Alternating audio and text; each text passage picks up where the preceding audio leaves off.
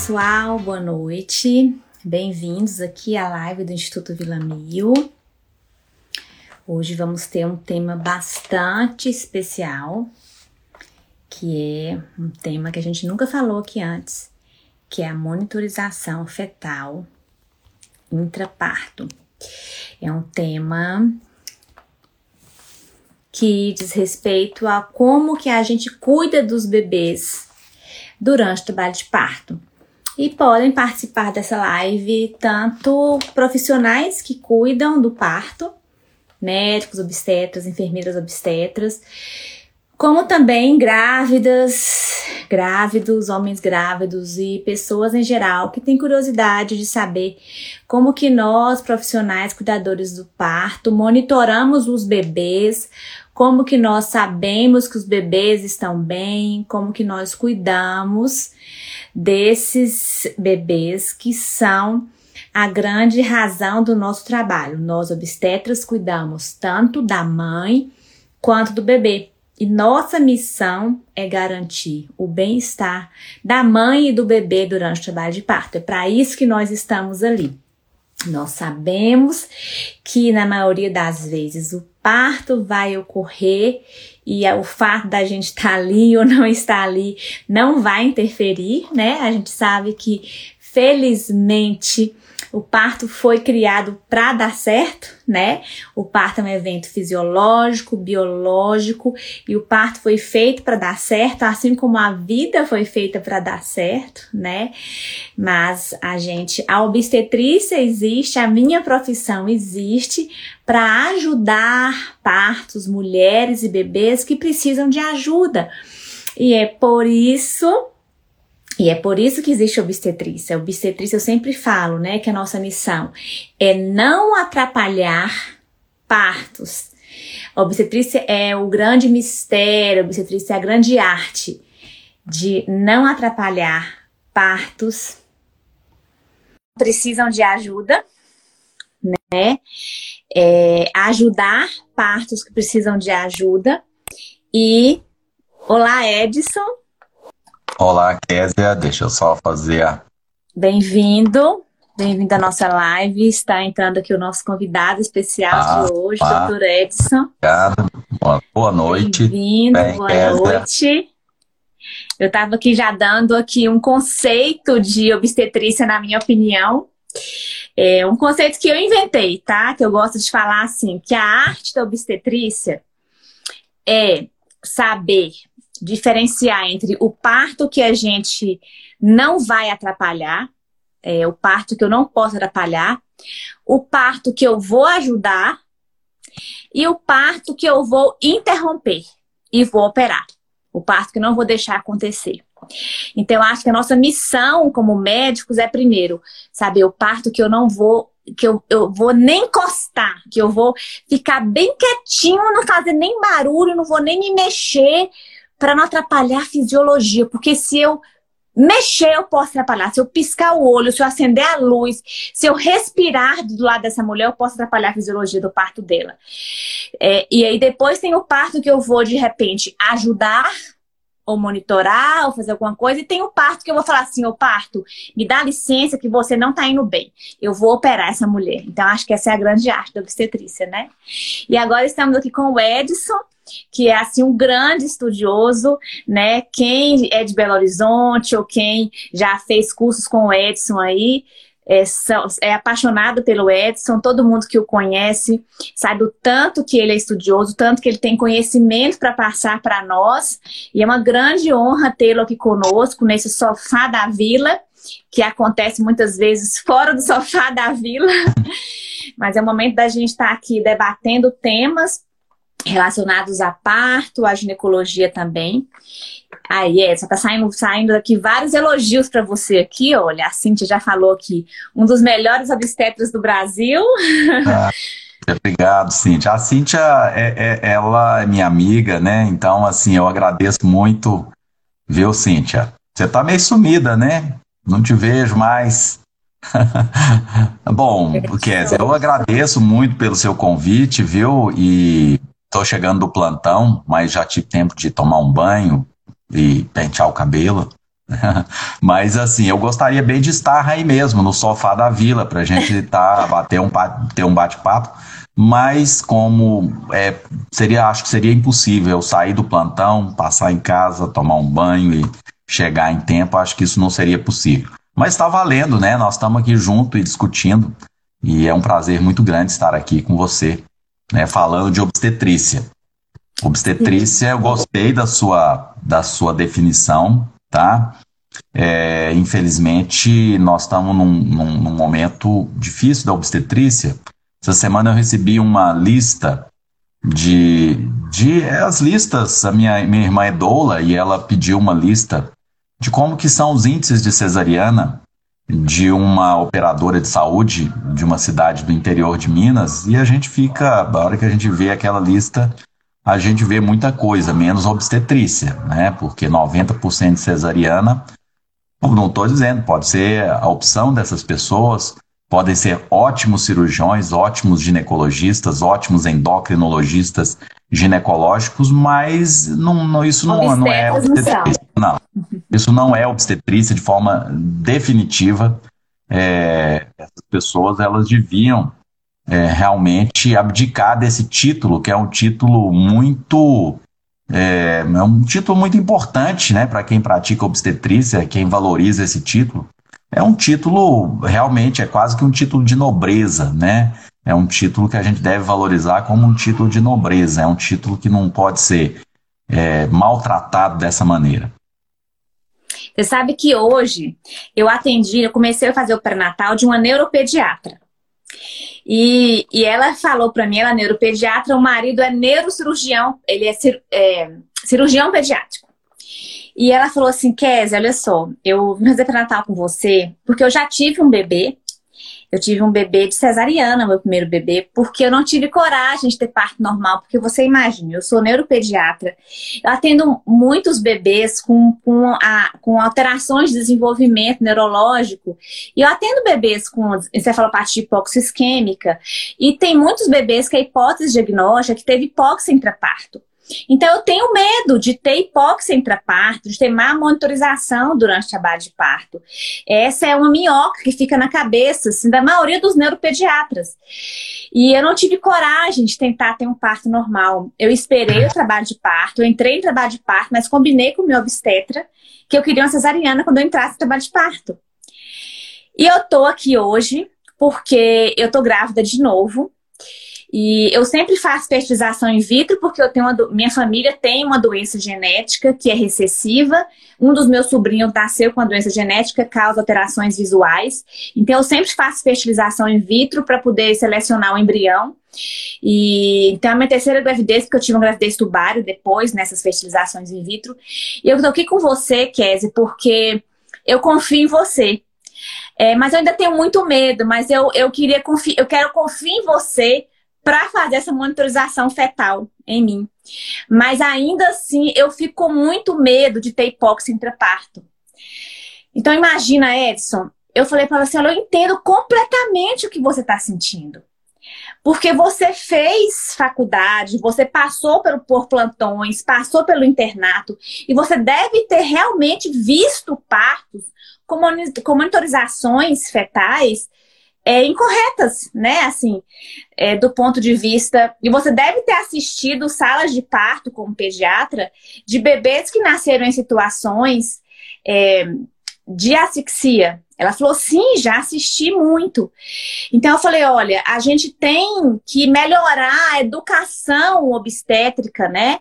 É, nesse ponto de, de saber assim, quando que a monitorização vai ser uma monitorização simples para parto de baixo risco, né? Que não precisa a gente monitorizar a monitorização fetal, é, igual nos Estados Unidos é, né? Botar uma monitorização eletrônica para todo mundo se for um parto de baixo risco. Mas a gente tem que saber monitorizar um parto de alto risco. E eu fui conversando com ela, explicando para ela, ela foi ficando mais tranquila e mais leve. Então acho que a gente vem, Edson, de uma de um histórico de má monitorização, sabe, Edson? E os próprios médicos que foram nas faculdades, nos internatos, foram vendo assim tanto a, a violência contra a mulher, e tanto partos mal assistidos e mal monitorizados, sabe? É, você deve ter dado plantão em hospitais e ter visto assim um obstetra acompanhando várias mulheres de trabalho de parto sem enfermeira obstetra. Eu, eu, vi muito isso, né? Assim, tanto quando era acadêmica e depois na Secretaria de Saúde, assim. Como é que você monitora trabalhos de parto assim, né? Pois é, eu acho que, é, aliás, esse é o título da nossa, nossa live de hoje, discutir a vigilância fetal. E realmente esse temor com os resultados fetais, ele tem o seu motivo. Nós temos um modelo obstétrico no Brasil que monitora muito mal. É um modelo obstétrico centrado no médico e o médico nem sempre consegue, mesmo que ele seja muito bem intencionado, que ele seja é, muito competente, ele não vai conseguir fazer o padrão ouro de monitoração fetal, que seria escutar esse bebê pelo menos a cada 30 minutos no primeiro período e a cada 5 minutos, ou depois de cada contração no segundo período. Ele sozinho, é sozinho. Não é possível. É por isso que sem a enfermagem obstétrica não é possível ter um modelo de assistência ao parto seguro. Não. E isso reflete nos nossos indicadores, né? Nós temos no Brasil um óbito fetal intraparto é, decorrente de complicação entre hipóxia e aspiração meconial, que muitas vezes está relacionado com hipóxia, aspiração meconial, ela acaba sendo uma consequência, né, ou ela está muito ligada à condição da hipóxia. Então, uma a cada mil, isso aí é uma coisa que ela aparece, ela, ela aparece, as pessoas é, isso é visível, né? Isso aí não é uma coisa invisível, mesmo que um a cada mil seja um evento classificado como incomum, né? Na verdade, um evento raro, tá certo? Incomum seria 1%, um a cada mil é um evento raro. E, e se a gente for comparar esse indicador com um país que tem sistemas de vigilância mais sofisticados, então vamos colocar aqui no Brasil 10 por 10 casos a cada um caso a cada um caso a cada mil, 10 casos a cada 10 mil. Né? Na Inglaterra nós temos 2,6 casos a cada 10 mil, e isso ainda pode ser melhorado, né? 2,6 a cada 10 mil já é, é, é, é quatro vezes menor, menos do que 10 a cada 10 mil. Então, isso pode ser melhorado ainda, mesmo na Inglaterra, que já tinha sistemas muito eficientes, eles ainda melhoraram. Nos hospitais que implementaram é, protocolos de vigilância, incluindo é, a cardiotocografia e os recursos que eles têm para avaliação da vigilância fetal, com sistemas, não é totalmente inteligência artificial ainda, né? Porque o grande sonho nosso é. A, eu não sei se isso é um sonho ou se é um pesadelo, né? Mas, enfim, a grande expectativa é que toda essa vigilância fetal um dia seja totalmente ah, computadorizada, totalmente controlada por inteligência artificial, de forma que nós sequer tenhamos que tomar qualquer decisão. O sistema informatizado ou a inteligência artificial ela vai interpretar os dados e, e vai dizer o que, que a gente tem que fazer. Eu, eu digo, não sei se isso é um sonho, se isso é um pesadelo. É óbvio que ele tem coisa boa, que é aumentar a segurança, mas também pode ter coisa ruim, que é despersonalizar, é automatizar completamente o cuidado. É, mas assim, e se isso vem para aumentar a segurança, a gente tem que também é, aproveitar esse lado do, do, da tecnologia. Mas, enfim, nos, nos locais que implementaram, que melhoraram, esse indicador foi 0,6 a cada 10 mil óbitos intraparto. Ou seja, nós temos no Brasil até 16 vezes mais morte intraparto, mais morte fetal, neonatal, é, intraparto ou em no pós-parto imediato em decorrência de problemas do parto, até 16 vezes mais do que no Reino Unido. Então, é óbvio que nós temos problema de, de, de segurança é óbvio que a gente tem problema na qualidade da vigilância fetal intraparto. Então, se, se temos, a gente tem que buscar explicação, a gente tem que melhorar a qualidade do, do, da nossa vigilância, porque, de fato, você ter uma complicação por hipóxia intraparto, isso é uma coisa prevenível. Nós temos recurso para prevenir isso e nós não podemos conviver com isso Ainda mais igual no Brasil. Nós temos aí um a cada mil. Isso é demais, é mesmo, é muito. Né? Então, por isso que a gente tem. Eu acho que é por isso que nós temos que discutir isso mesmo. É, é óbvio que não é simplesmente colocar cardiotocografia nas salas de parto, nos hospitais, falar assim, vamos usar isso aí agora, né? mesmo que a gente tenha, receba treinamento. Não é só isso, a gente tem que ter outros, é, outras intervenções, outras mudanças no processo de trabalho, incluindo a inserção das enfermeiras obstetras no cuidado. Isso aí é uma coisa óbvia, né? Uhum. Viu? Então é isso, eu compreendo a, o temor da, dessa paciente que você está mencionando, tá? Mas nosso desafio é, é, é, prevenir, né? Nosso desafio é isso, é, é, melhorar a assistência. Então, eu queria que você primeiro começasse falando um pouquinho. Tem vários, vários comentários já, várias perguntas aqui, tem muita gente já comentando.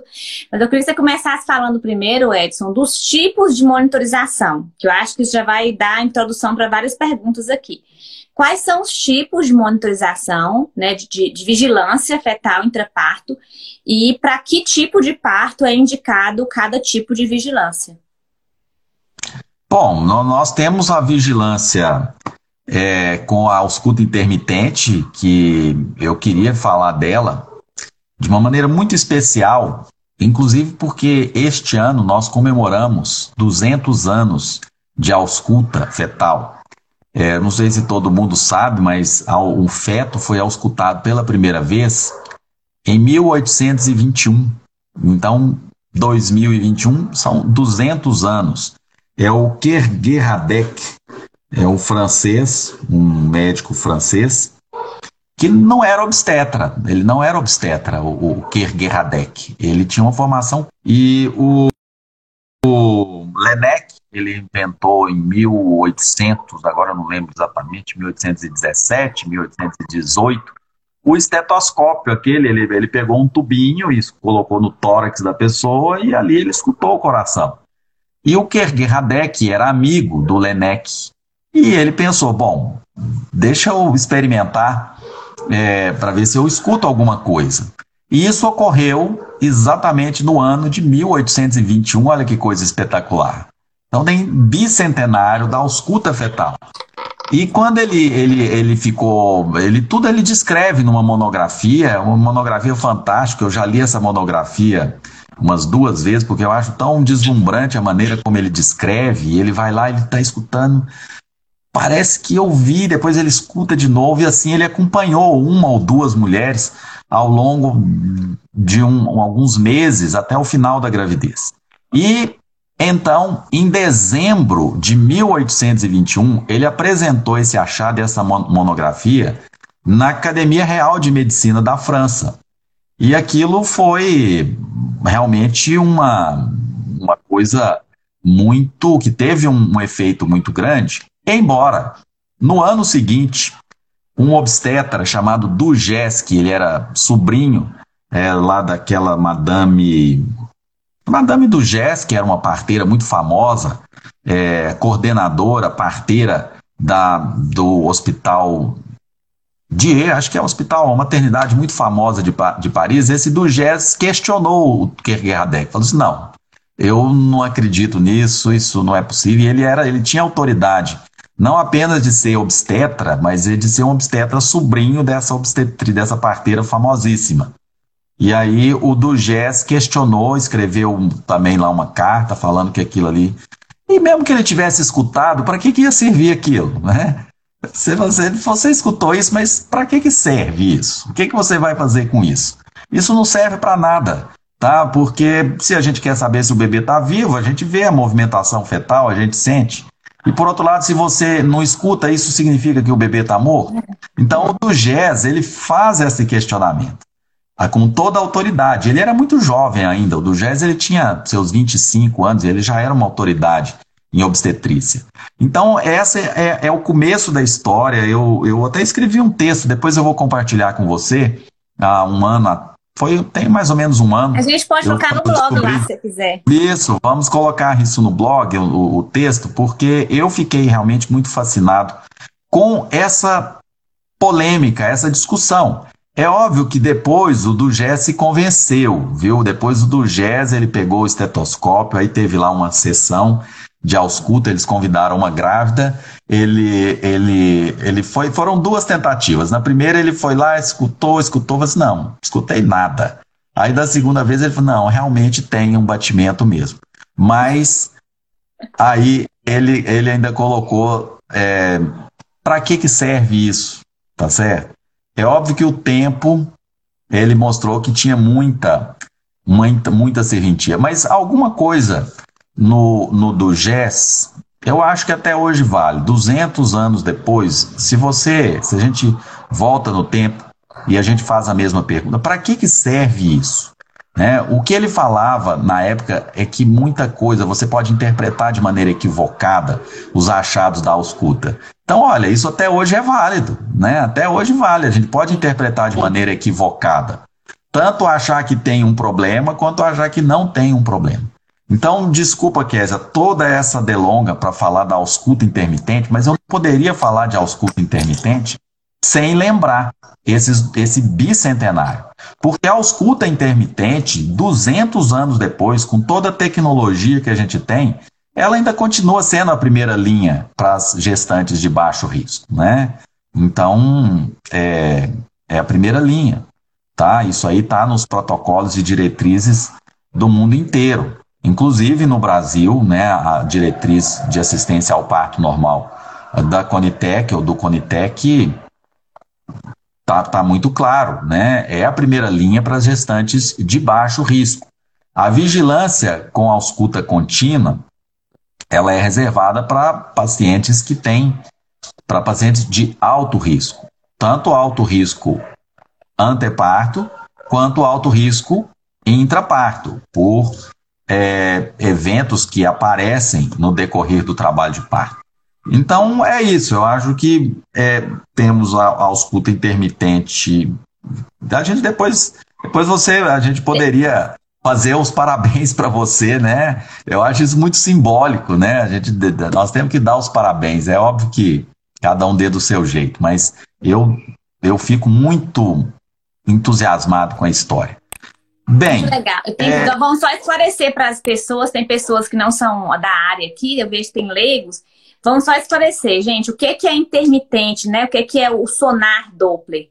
É, intermitente é quando a gente vai lá e examina o neném, ouve o coração do bebê de 30 em 30 minutos. Quando ele fala contínuo, é quando coloca aquele aparelho na barriga da mãe, como se fosse um eletro, né? Que a gente chama de cardiotocografia ou, ou é, não, é, é, é, stress fetal test ou fetal monitorization, que é, que, que é o que é monitorar o tempo inteiro, ficar amarrado no bebê o trabalho de parto inteiro.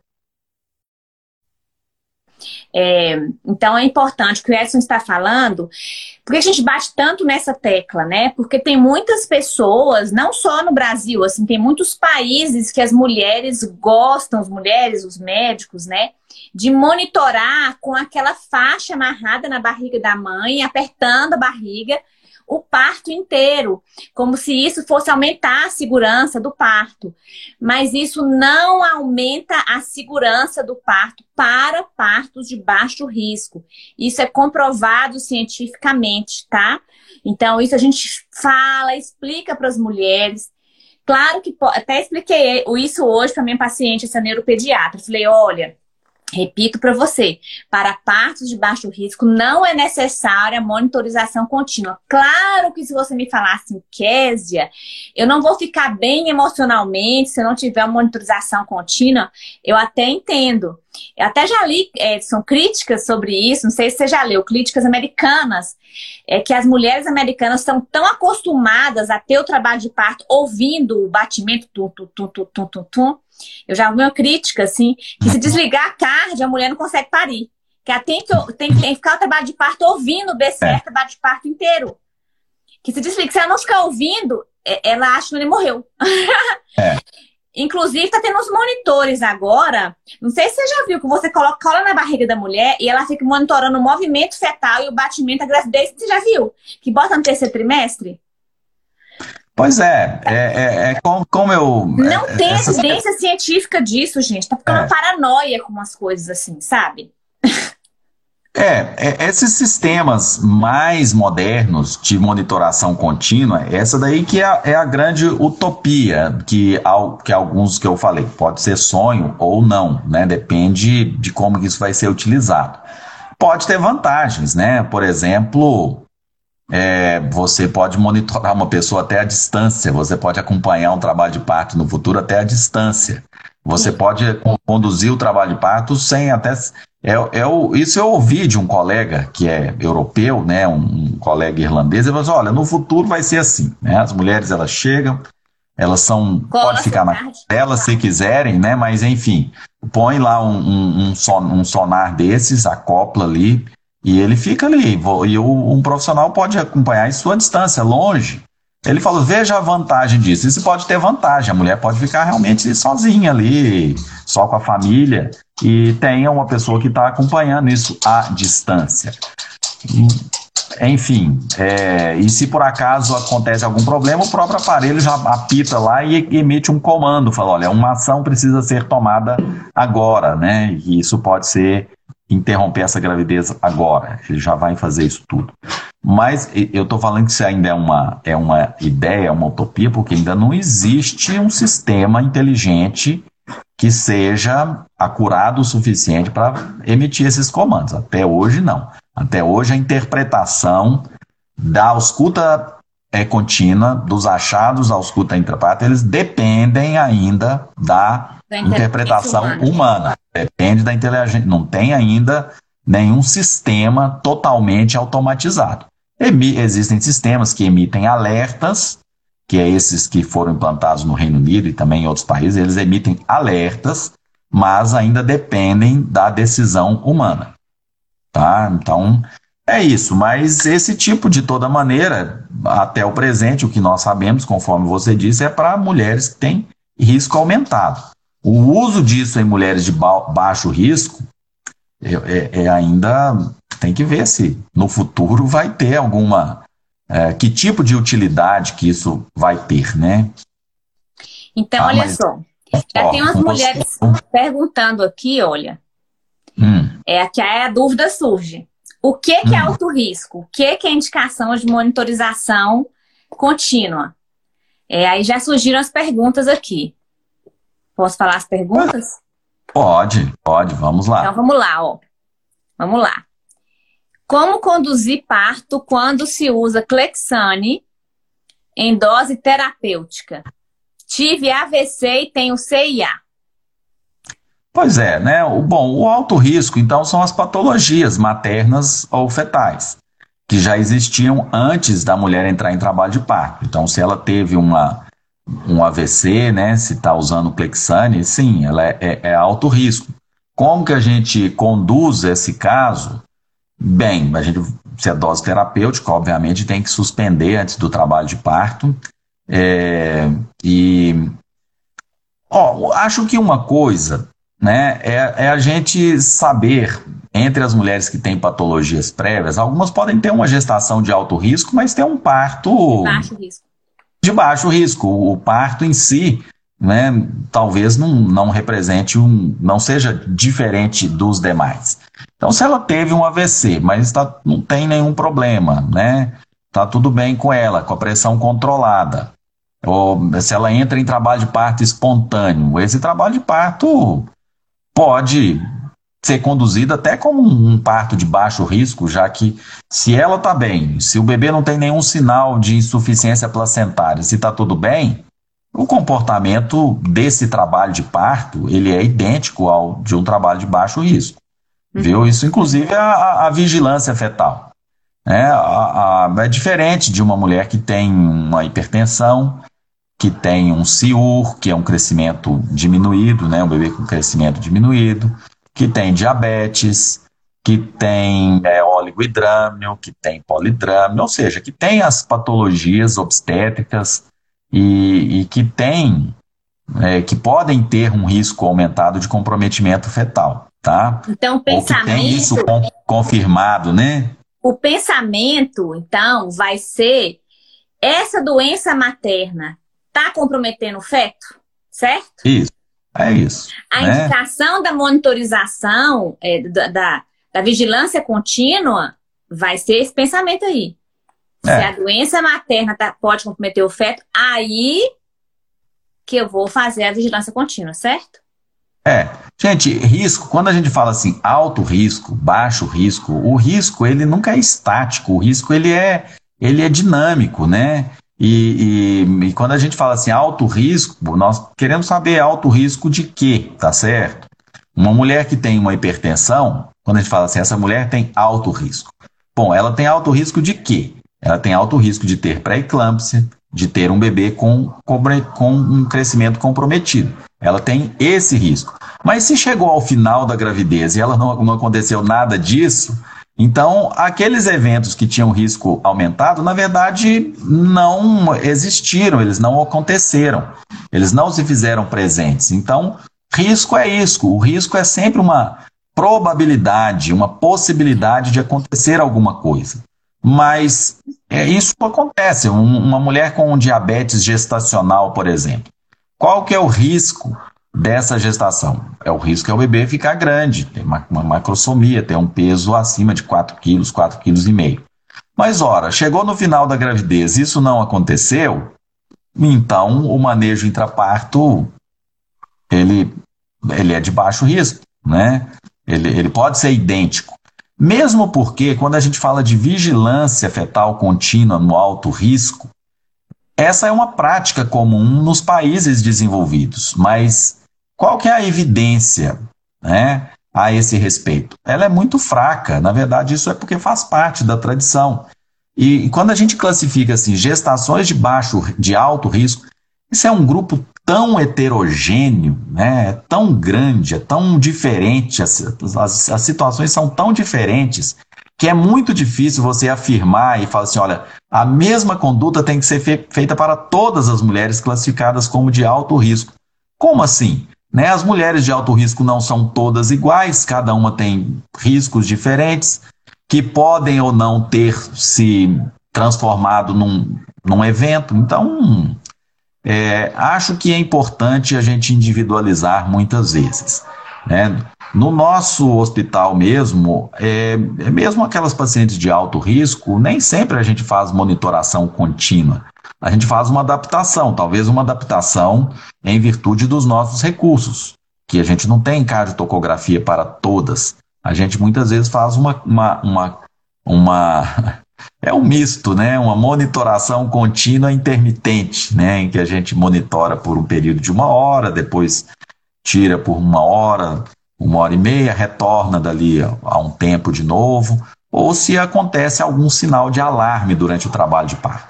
Aí entra o risco intraparto, que esse talvez seja é, um risco mais real, mais iminente, porque implica uma, uma possibilidade de acontecer alguma coisa que ela é mais imediata, ela está mais próxima. Então, o que é? Presença de mecônio, se a gente escuta uma desaceleração ao sonar, é, se tem alguma normalidade da contração uterina, uma, uma taxistolia, muitas o contrações. O uso de ocitocina sintética é, aumenta o risco? O uso de ocitocina sintética, ele é um indicador de risco, né? Então, alguns acham que a ocitocina sintética, ela deveria ser uma indicação para monitoração intermitente. Gente, a ocitocina sintética, sim, é uma, uma droga que ela é uma droga classificada como é, tem um, uma, um site, One of the Most Dangerous Drugs, uma das dez drogas mais perigosas que existe. Então, assim, a ocitocina, principalmente se você tem que usar doses elevadas, é um fator de risco, sim, que merece uma ausculta, uma vigilância intensificada, incluindo a CTG contínua. Tá? É, isso, ocitocina é uma vários, droga. Vários protocolos internacionais é. colocam ocitocina. Eu até assim tenho um feeling é, que o, a questão da monitorização eletrônica nesses países de primeiro mundo está muito ligado à questão do, do pacote, assim, ocitocina analgesia, sabe? É. é porque é uma coisa muito. Eu não, não sei nem te falar essa. A minha, visão é que é muito cultural, assim. Eu, eu não sei nem dissociar. O que, que, que veio primeiro, o ovo, a galinha? O que, é. que veio primeiro? A cultura que enraizou da mulher querer o parto litotômico, deitada com analgesia e liga ocitocina para andar rápido, porque eu também estou com analgesia, e aí misturou tudo ou o que que veio primeiro foi a monitorização, já que eu estou monitorizada, eu estou deitada, já que eu estou deitada, me dá analgesia, já que eu tomei analgesia, me dá é. citocina. E já que eu estou é. com citocina, tem que monitorizar também. Então, é. esses países que a gente tem, é, eu fiz estágio na, no norte da Itália, que é bem, bem igual ao padrão americano, assim, aquele padrão é, é de deitada com citocina, com analgesia, e mais vaginal, parto vaginal, sempre é. vaginal, sem episo e tal, com enfermeiro obstetra, mas esse padrão deitado, assim. E, e o que eu tenho visto, assim, não sei o que, que vai acontecer no Brasil, né? A gente está passando por uma revolução no Brasil. É, eu não sei como é que vai ficar o padrão brasileiro, o que, que nós vamos passar, o que, que as mulheres brasileiras vão escolher, assim, né? A gente está passando por uma fase que as mulheres. Eu ainda fico na dúvida quando eu recebo mulheres assim, pergunto o que, que você quer? Elas ainda ficam assim, ah, eu quero tentar ficar em posições variadas, mas não sei. Talvez eu vou querer analgesia. Eu acho que a mulher brasileira não tem um padrão assim. Eu, eu percebo as amigas minhas que são americanas, até canadenses, assim, eu tenho, eu tenho a minha família, eu tenho um irmão que mora nos Estados Unidos, uma irmã que mora no Canadá. E eles contam assim que é, as pessoas, a, a tradição assim é o parto deitada, com perna para cima e com analgesia. E aí, mas tem os grupinhos, assim, é, os, os, os, alternativos, assim, que tem o parto vertical, tem os lugares, você consegue ter os partos mais. Às vezes, até dentro dos hospitais, tem os, lugares, assim, um midwifery care, um lugar que você pode ter um parto. Ah, avaliar traçados, discutir, ver o que que significava, o que que deve ser feito. Então, essa que é a ideia, viu? É trazer muito traçado e discutir esses traçados é, é um, trazer a teoria também, mas aplicar, né? Não é assim, não é uma teoria, uma, uma desaceleração é, precoce, uma desaceleração tardia definida dessa maneira. Isso aí acaba que com definição, a hora que a gente vai aplicar a definição na frente do traçado e da paciente real, a gente acaba tendo muita dificuldade, né? E porque os traçados eles têm é, múltiplas, múltiplas formas é uma morfologia muito variada, muito heterogênea. Mas é isso, viu, Kézia? Vamos, vamos lá, né? Vamos aguardar. E as perguntas que ficaram sem respostas hoje, você anota, a gente depois busca dar uma resposta. Tá bom. Então tá. Gente, muito obrigada a todos vocês. E quem for da área da saúde aí, a gente se encontra no dia 27. E quem não for da área da saúde, agradeço a presença de todos vocês. Grande tá, abraço. Um abraço para vocês, gente. Tchau, tchau. Tchau, tchau.